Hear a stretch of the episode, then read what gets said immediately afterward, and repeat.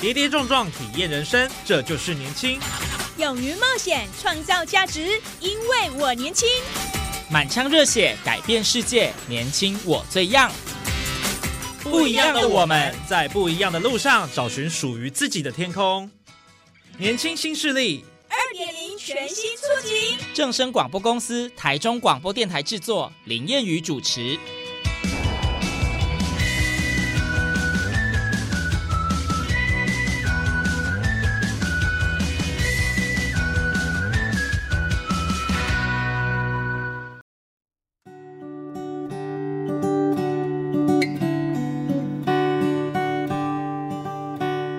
众朋友，大家午安，大家好，欢迎您在礼拜二的中午十二点准时收听，在正声台中二台 M 六七千赫以及网络正声综合台播出的《年轻新势力》，我是谚语。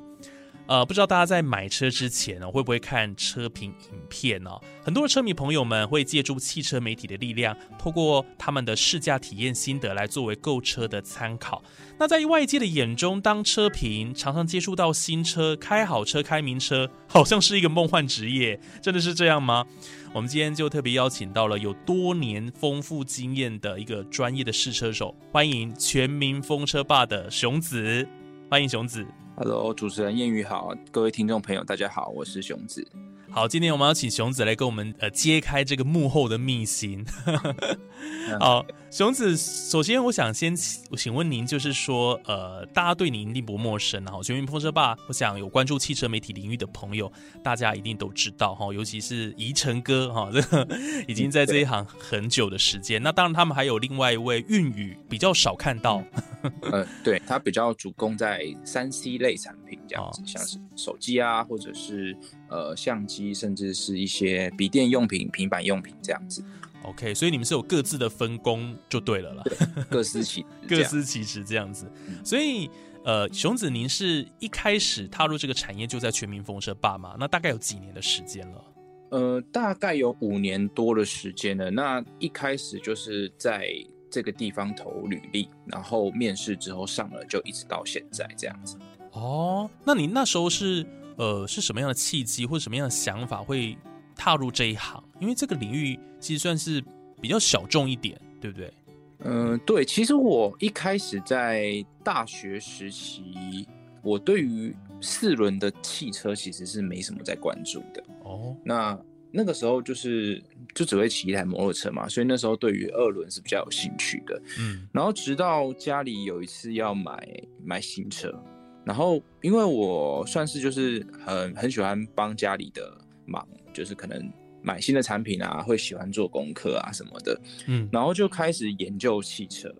然后就开始好像喜欢上了汽车，然后进而对于这个产业有所憧憬这样子。哦，所以一开始其实是对摩托车、机车二轮比较有兴趣，对，所以后嗯，后来有什么样的进展？后来就是呃，当兵。退伍之后，然后第一份工作跟汽车产业没有任何的关系，然后后来就是刚好那个时候大概出社会大概三年左右，想要转换个跑道，然后想要换一个新的工作。那时候其实有投蛮多家履历的，然后刚好就看到以晨的粉丝专业有在真人，然后就想说也来投投看，很意外就上了，然后就想说那就那时候想说年轻嘛，不知道要做什么。所以就决定就是先往这种自己比较兴趣的工作，然后来去做，就让人生不要后悔这种感觉。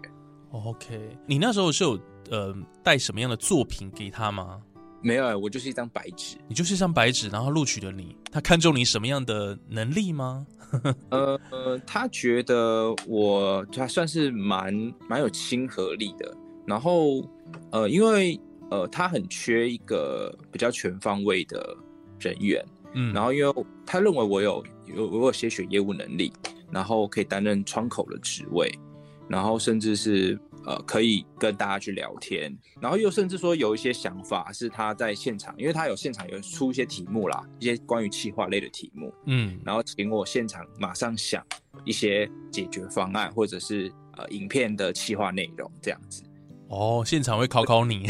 这应该算是灵机反应。我觉得应该是灵机反应的能力不错。对对，然后又有一些业务能力，然后所以他就因为这些点，然后所以调整这样子。了解，所以这个其实就是个人的特质魅力了哈。我想这个也是呃，宜城哥会录取你一个很重要的原因哈。嗯，那你到全民风车报现在刚刚讲五六年了，您试驾过的车子，你有算过有几部吗？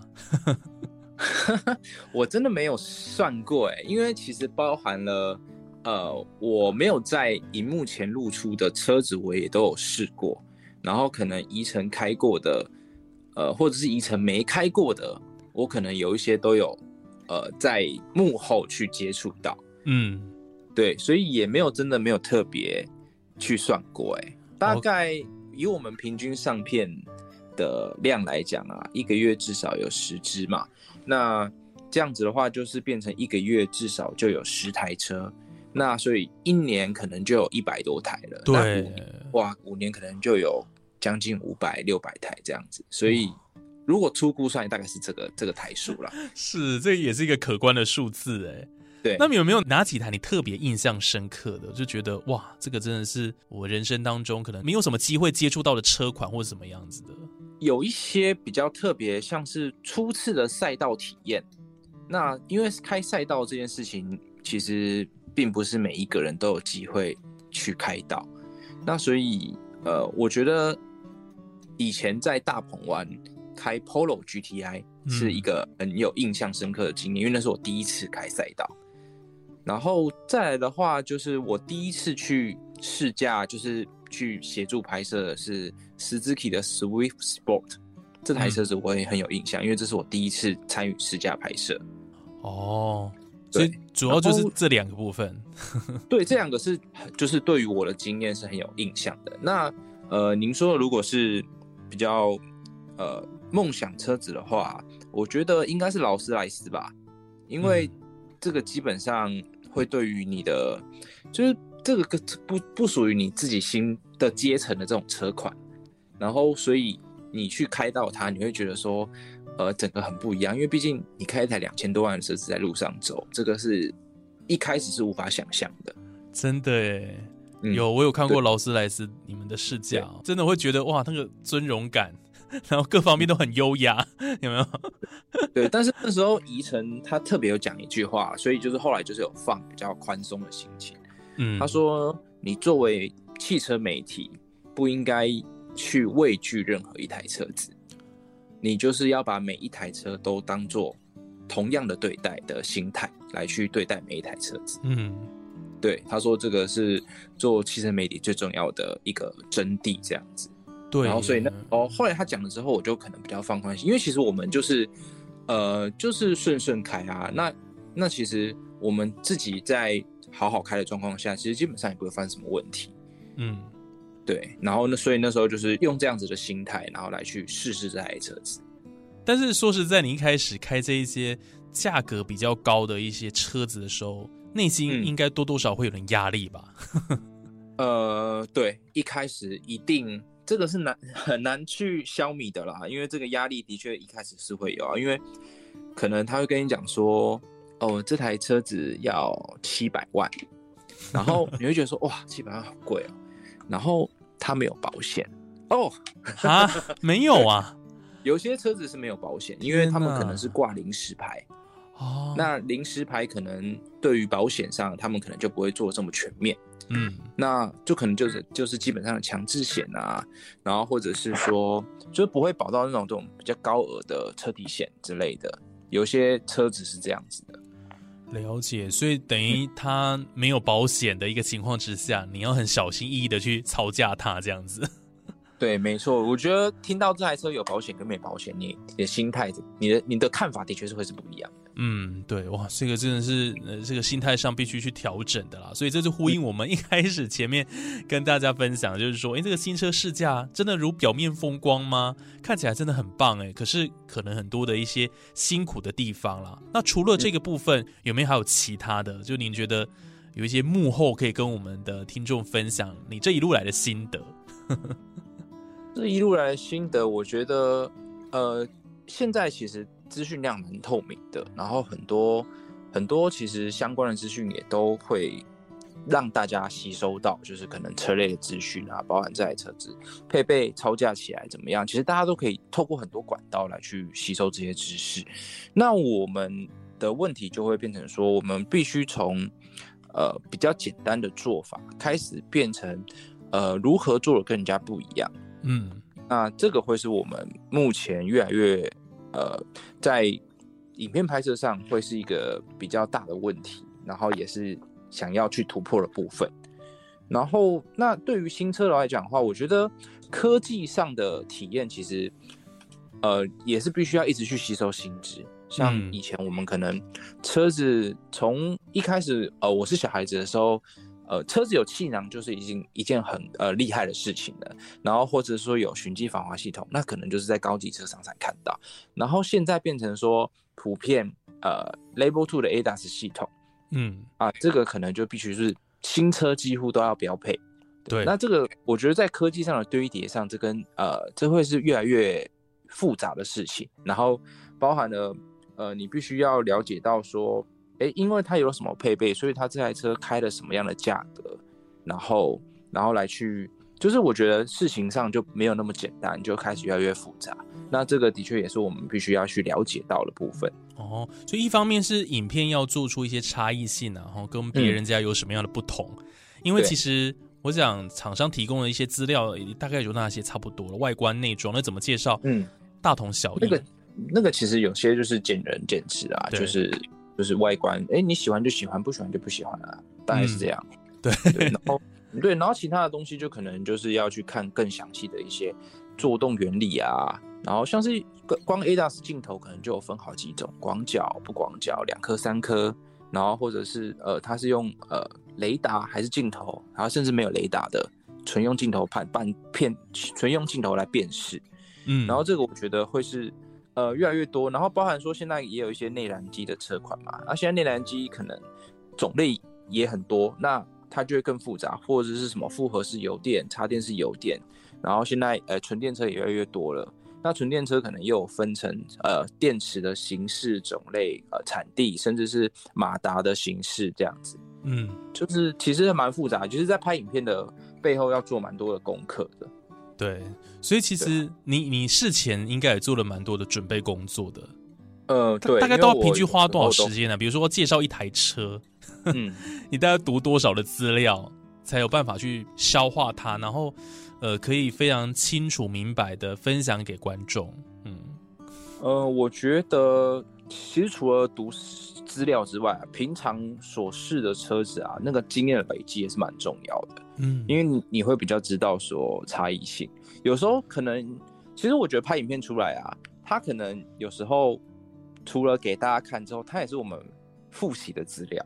就是我可能看了我之前试的这台车子，那可能这台车是三年前试的，嗯。你看三年三年多来，我已经又多又又开了两三百台车子了，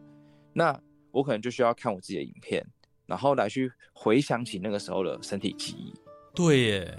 对啊，确实是一个很好的记录。嗯，对啊，然后这个时候我可能就要先花十五分钟先看一次之前的可能一些竞品的比较的呃车款的影片，然后再就是去熟读一些资料，那甚至有些呃台湾的原厂资料其实没有公布的这么详细，那可能还要到国外的网站，然后来去看一下，可能国外的数据跟台湾有什么不一样。嗯，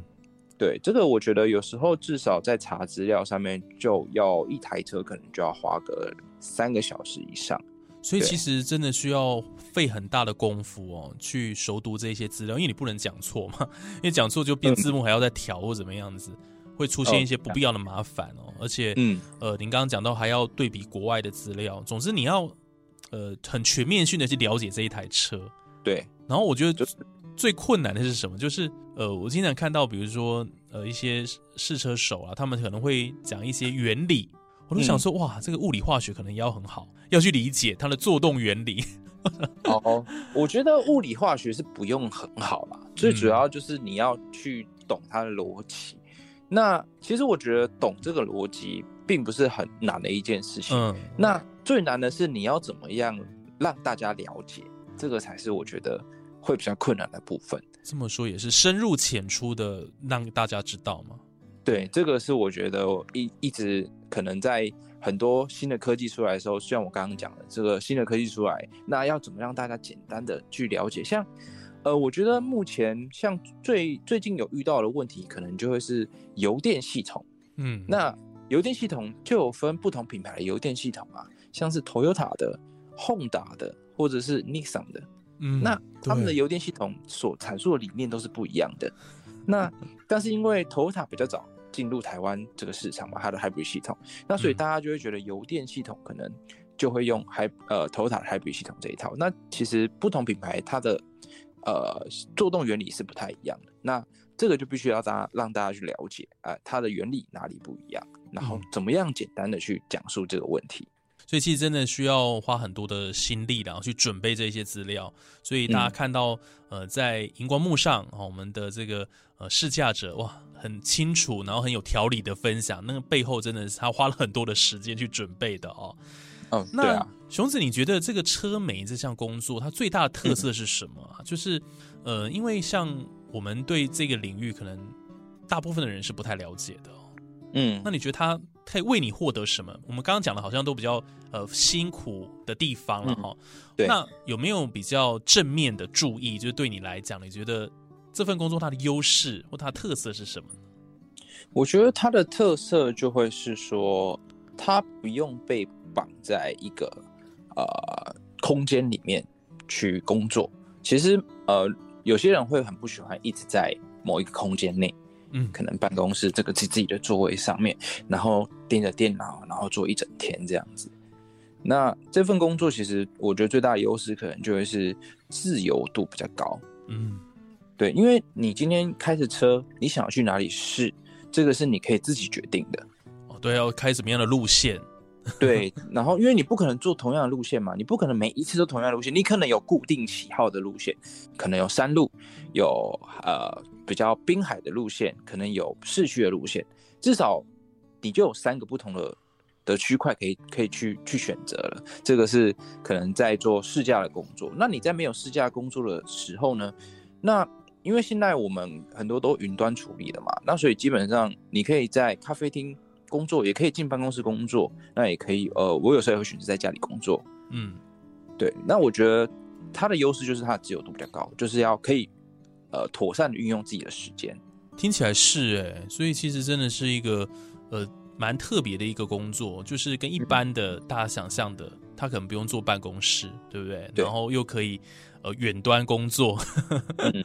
对，随时随地都可以，所以又可以到户外去了。我觉得这应该也是蛮多人嗯向往的哦，就是不会死板板的都在办公室，应该。说，其实主要还是要看各公司的规定啊。当然也有一些规定，就是，哎、如果今天不用到外面去，那你可能就是要来公司打卡。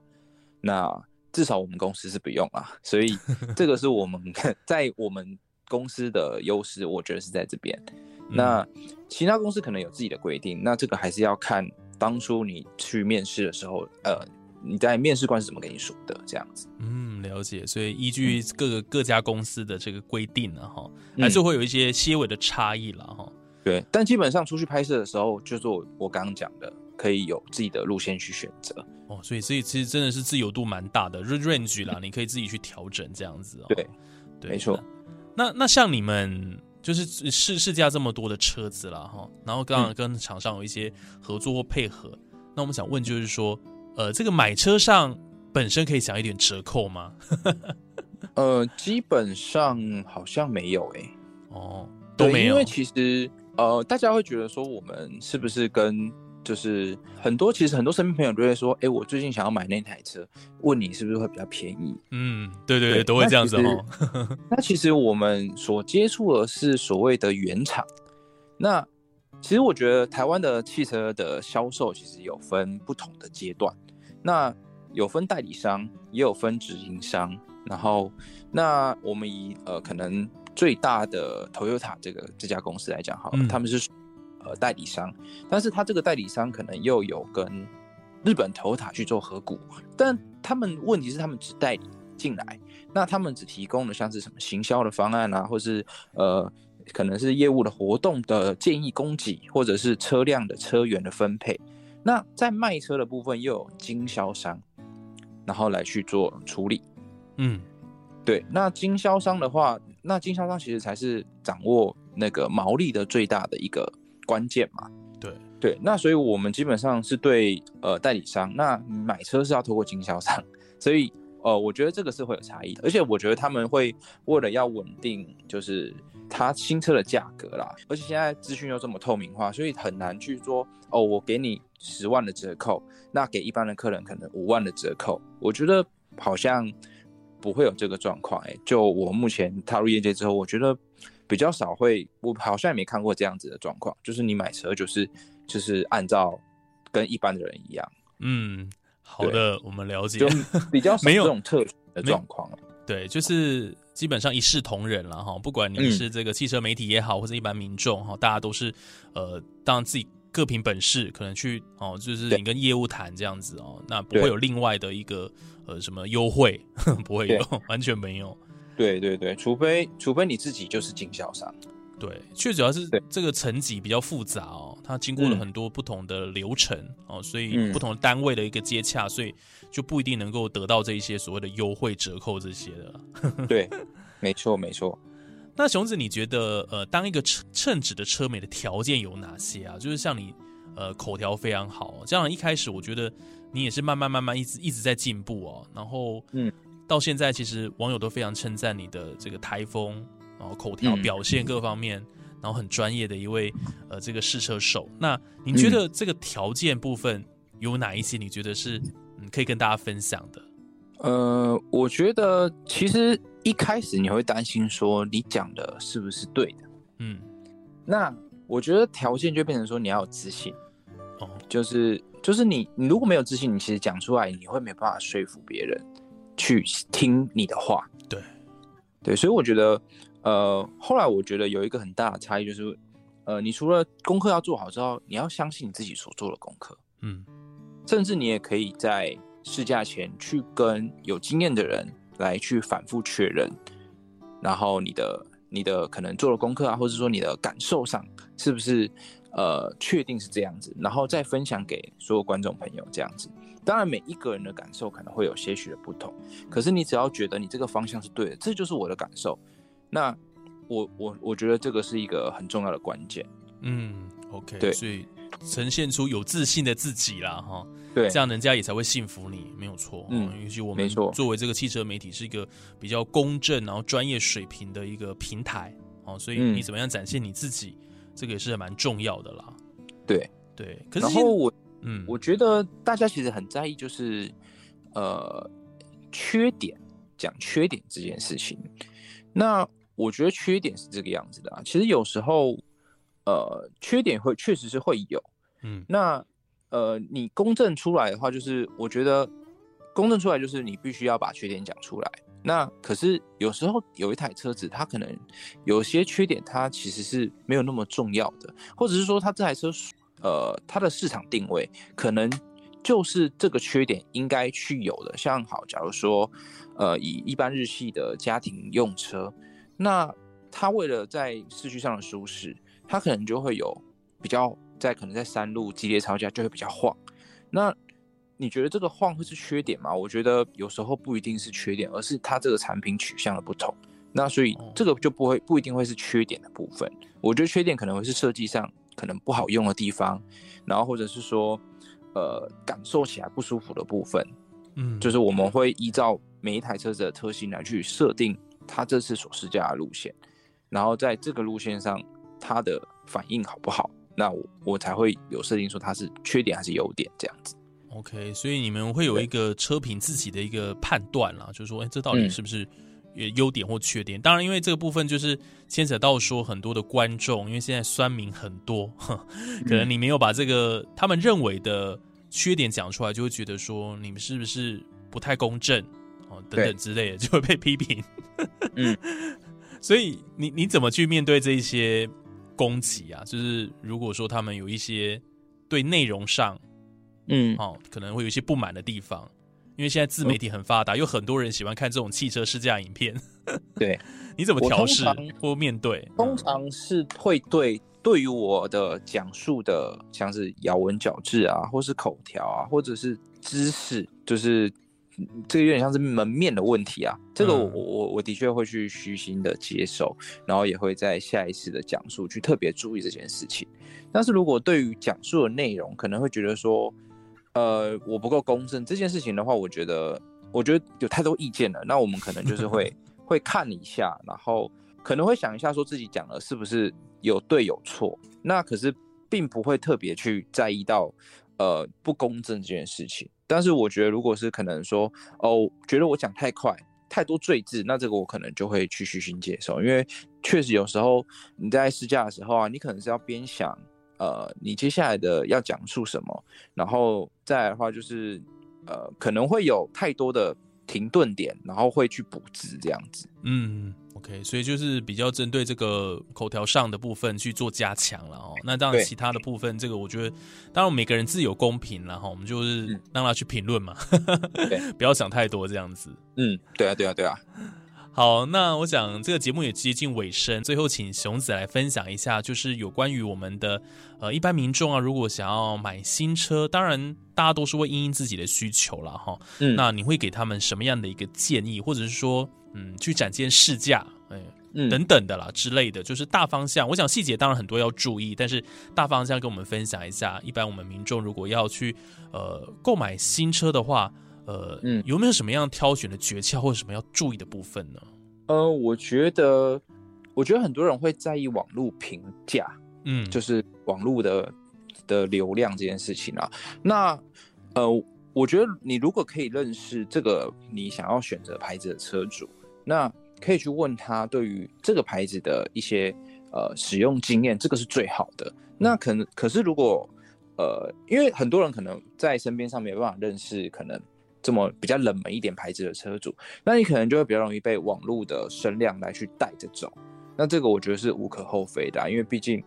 呃，就是三人成虎嘛，危言耸听，这个可能就是真的会 会觉得说这个是真的。对，像所以我觉得，呃，有时候你可能对于买车，然后会担心，就是会很担心它后续的这个问题啊。那我觉得你就是去选择比较大众一点的品牌或是嗯车款。如果你就是很喜欢这个车子，你其实基本上就是对于这个可能外观，你很喜欢这个台车的外观，你很喜欢这个品牌它的理念，那我觉得你就是毫不犹豫就是选下去。嗯然后，因为基本上你买了，你就会对它产生爱，然后你会愿意去了解说它到底是到底是什么问题。那这个需求试驾，这个我觉得这个可能在试驾的时候，可能都已经讲到讲到烂掉了。那我觉得这个我可能就不用再讲，就是要先去确认你的需求，然后再去整天看车，看是不是符合你的需求。这个我觉得应该大家都都算了解了。那我觉得最主要还是大家会在意网在意网络评价这件事情。嗯，真的，如果你真的有在在意的话，我觉得我觉得你就是选择比较保守一点的选择这样子。那如果如果你真的很喜欢的话，我我自己是会选下去的那一种。嗯，OK，就是基本上你喜欢的就选就对了啦，不要想太多。如果真的有疑疑虑的，那基本上嗯就是选大众化的嘛，哈、比较没有问题的这些呃车款，还有嗯品牌，那它它对的稳定度，然后整个妥善率又比较高的，尽量去往这方面去选。对，OK，哇，很棒的建议哦，我想可以给大家一些参考啦。好，那我想我们今天的节目真的非常开心，可以邀请到我们全民风车吧的熊子。哇，今天熊子跟我们分享他的这个从业的心路历程啊，当然也给予我们呃简单的一些购车的建议了哦，相信给大家一些启发跟收获。那当然呢，呃，这个专业的汽车媒体，他们就是要呈现最真实的试驾体验呐、所以真的是不论是风吹雨打、风吹日晒，哦、都要很辛苦的帮大家来做试驾。所以希望大家呃可以多多支持。那尤其这个他们的评测啦，或者是一些心得啦，都是为了哦、让大家可以了解每一款车它的优点跟缺点。好、所以呃欢迎呢多多到他们的网站好、或者 YouTube 按赞、订阅、留言支持一下。然后呢，当然也祝福大家可以买到自己呃最理想的一个梦想车款。好，那我们今天就非常谢谢熊子喽。嗯，也谢谢谚语，谢谢大家收听这样子。好，那我们下个礼拜同一时间，欢迎大家持续锁定我们年轻新势力。当然，每一集都会有精彩节目内容要分享给大家。那我们就下礼拜空中再会喽，拜拜。嗯，拜拜。